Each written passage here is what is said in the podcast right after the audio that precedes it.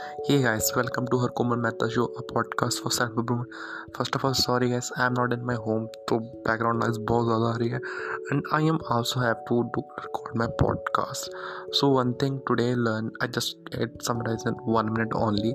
So one thing which I learned today that is never think like that कि people are working according to you. लोगों को ये नहीं चाहिए लोगों को बस चाहिए कि उनका काम हो रहा है सही है अगर उनका काम नहीं हो रहा तो आपके साथ वो बुरे हैं। अगर उनका काम हो रहा है तो आपके साथ वो अच्छे हैं। सो so, इसलिए किसी को भी ऐसे बोलने से पहले या किसी को भी अपना मानने से पहले यू मीन डू से मैं कहना क्या चाह रहा हूँ कि हाँ यार इससे ज़्यादा रखकर मेरा ये हो जाएगा। देन प्लीज़ ऐसा बिल्कुल मत सोचो। बहुत गलत बात है ये। जस्ट जैसे कि हाँ मैं इंडिपेंडेंट हूँ हाँ मैं ये कर सकता हूँ। हर टाइम तुम्हारा भाई यही करता है।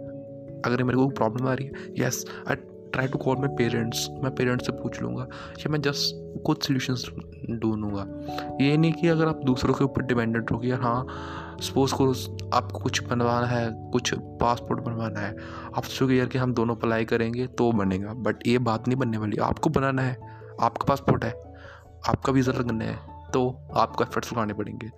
That just example but you have to think seriously about this so guys sorry for late and thank you so much for listening. Love you all. Don't forget to follow me on instagram at the rate Thank you so much guys